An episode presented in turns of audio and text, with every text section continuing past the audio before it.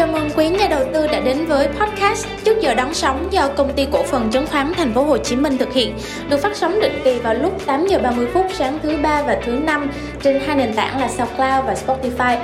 Tôi là Kim Ngân là người sẽ dẫn dắt và đồng hành cùng với quý nhà đầu tư trong tập phát sóng này. Vâng, ở hai phiên giao dịch đầu tuần thứ hai có thể nói là ghi nhận một áp lực bán khá là lớn.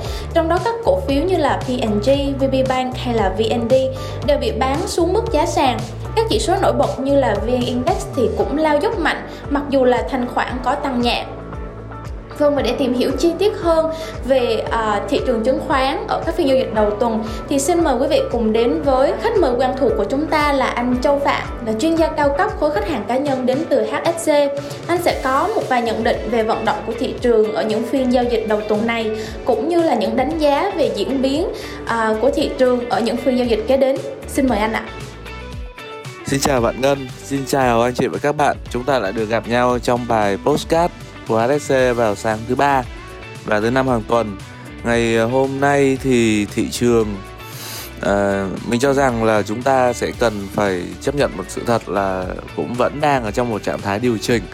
à, nếu như anh chị xem lại phiên giao dịch hôm thứ hai thì à, thật ra về phía góc độ thị trường thì thị trường chúng ta không quá xấu. Nhìn về góc độ vĩ mô thì à, chỉ số về lạm phát cũng như chỉ số về CPI thực tế là chúng ta còn đang thấp hơn so với các uh, quốc gia trong uh, khu vực của ASEAN. Và nhìn lại thì cũng thấp cũng mức độ hấp dẫn là cũng gần như toàn cầu rồi. À, tuy nhiên là so với à, cái mặt bằng chung và yếu tố tâm lý thì rõ ràng là thị trường đang à, trải qua một cái pha bán tháo.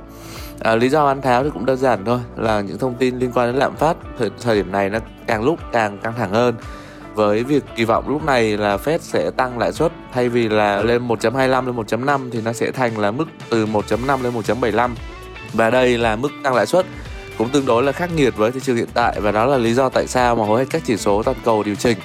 À, và với một cái tình huống hiện tại là chúng ta đang ở trong trạng thái khi mà giá dầu uh, giá xăng vẫn còn tiếp tục tăng thì cái chi phí đẩy nó sẽ khiến cho cái chi phí giá đội lên và lạm phát lại tiếp tục tăng lên nữa điều này ấy, nó một lần nữa nó sẽ khiến cho à, việc điều tiết thị trường trở nên khó khăn và qua đó thì những cái góc nhìn thị trường toàn cầu nó cũng khiến cho cái dòng tiền mang tính đầu cơ ngắn hay là dòng tiền lướt sóng ấy họ cảm thấy khá là lo ngại và họ không tham gia.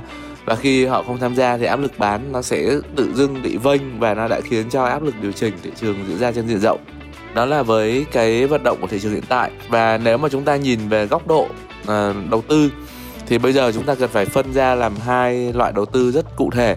Đó là liệu là chúng ta uh, canh bắt đáy hay là liệu chúng ta giao dịch theo uh, phong cách là đầu tư mang tính là đầu tư chung và dài hạn.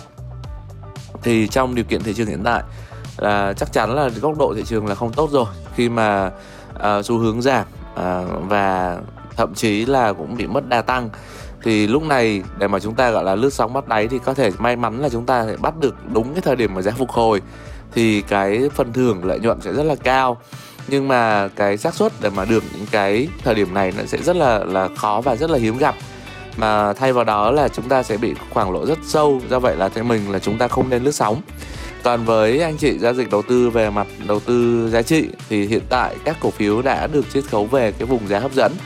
À, chỉ số PE cũng khá là ổn định và xét về góc độ thị trường thì à, nếu mà gọi là đầu tư chứng khoán với thị trường Việt Nam thì chúng ta cũng không còn à, cái lựa chọn nào hơn là chúng ta mua những cổ phiếu tốt và chúng ta để dành mà yếu tố là tích lũy nhiều hơn và chúng ta sẽ không cần phải dùng margin hay là dùng đòn bẩy trong giai đoạn này. À, và khi mà thị trường đang tăng trưởng phục hồi trở lại thì những cổ phiếu chúng ta đang có đó là những cái đòn bẩy. À, chính xác là những cái vị thế mà chúng ta sẽ có lợi thế hơn so với những anh chị chưa tham gia và qua đó thì khi mà thị trường tăng thì chúng ta sẽ có một cái lợi thế rất là lớn để nắm giữ cổ phiếu trong dài hạn. À, đó là một số nhìn nhận chung bài postcard ngày hôm nay. À, xin cảm ơn anh chị các bạn đã dành thời gian theo dõi nhé. Hẹn gặp lại cả nhà trong bài postcard tiếp theo ạ. Xin chào và tạm biệt. Xin cảm ơn bạn ngân. Xin cảm ơn anh Châu Phạm và cũng xin cảm ơn quý nhà đầu tư đã dành thời gian lắng nghe tập podcast của chúng tôi.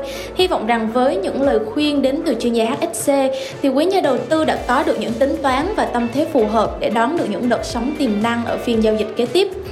Quan trọng nhất vẫn là kế hoạch quản trị rủi ro thật là hiệu quả để có thể ứng biến được với những nhịp điều chỉnh của thị trường chứng khoán. Và đừng quên rằng đồng hành cùng với trước giờ đón sóng ở khung giờ quen thuộc là 8 giờ 30 phút sáng thứ ba và thứ năm hàng tuần để có thể cập nhật được những diễn biến mới nhất của thị trường chứng khoán Việt Nam quý vị nhé. Còn bây giờ thì xin chào và hẹn gặp lại.